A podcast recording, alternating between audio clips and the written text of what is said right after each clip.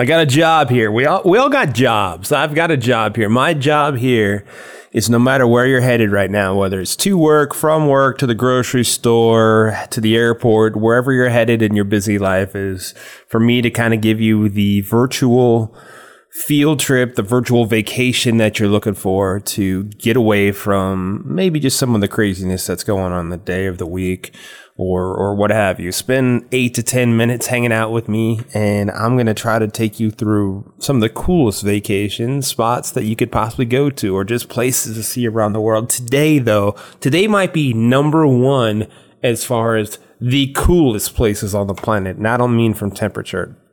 Because today we're going to take you the journey to the mesmerizing paradise of Bora Bora. Oh my goodness. So sit back, relax, and let's kind of embark on this virtual adventure. Like Bora Bora, it's often referred to as the Pearl of the Pacific. It's a small island nestled in the heart of the French Polynesia. It's it's it's like if you have seen anything in 4K on YouTube and you just kind of looking at it, like to see it in person just does not even do it justice because it's known for like the, the crystal clear turqu- turquoise waters uh, and the, the overwater bungalows is just amazing uh, like I, that's it, ah, once in a lifetime in some cases, and they're just breathtaking landscapes. This tropical oasis, it's a dream destination. It's like so many people go there for a honeymoon. So our journey begins with a scenic flight over the huge Pacific Ocean. Just go chill, go over the Pacific Ocean, have a good time, you know, load up the iPad because once you get there, you're not going to get on your iPad at all. You know, you're going to approach the island, you'll be greeted by the iconic Mountain Otemanu. It's it's a dormant volcano uh, it stands tall at the center of Bora Bora, creating a dramatic back- backdrop that will leave you just literally in awe. So once you arrive at Bora Bora Airport, you'll be whisked away in your chosen resort by boat. Ah, how cool is that? Like you just got there. All right, you just got off a plane. It's truly planes, trains, and automobiles. But the overwater bungalows, they are the hallmark of Bora Bora, and staying in one is an experience like no other. Like if you fly first class, sometimes you're just like, I don't think I want to fly any other way again. If you stay in an overwater bungalow, going to do anything else just might be something to where you're like, eh, I don't know. It's just not quite like that overwater bungalow we stayed at in Bora Bora. Uh, so picture walking up to the sound of the gentle waves lapping beneath your bungalow as you step onto your private deck, surrounded by the vibrant marine life below. You're like, damn, this is the place. Bora Bora, it's it's known for so many different things. I mean, like it's world class snorkeling and diving places that you can go. Uh, the water is so beautiful. I mean, it is crystal clear. I mean, even if you're not like the world class diver and you just like fall in off of your off of your deck into the water, you're going to see some of the most ex- some of the most amazing fish. You'll explore the, the, the the coral reefs teeming with all the tropical fish. You know, so whether you've you've done it once, whether you've done it a hundred times, whether you fell into the water, you're going to see you know some of the some of the coolest stuff you'll see ever, and it'll just absolutely leave you mesmerized. And if for some strange reason you want to, you know, say, all right, forget the water. I want to go check out stuff on the land. There's plenty of stuff to offer. Like, there's so much to do. You could hop on a bike or you can rent a buggy and explore the island's interior. I mean, it's lush, it's beautiful, it's rich. I mean, it's got so much natural beauty to it that it's it's just something that you're never going to want to leave. So as you make your way through the palm-lined roads, you'll discover hidden beaches, you know, local villages that just have a quaint little feel about them, and breathtaking viewpoints that offer just again insane panoramic vistas of the island that surround the lagoon.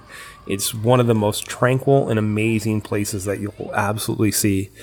It's also a paradise for food enthusiasts. So if you are a foodie, you can indulge yourself in just the best culinary journey as you, you savor all of the cool French Polynesia food from fresh seafood, which is pretty much just caught right there and they'll bring it into you to some of the some of the most interesting tropical fruits that you'll find.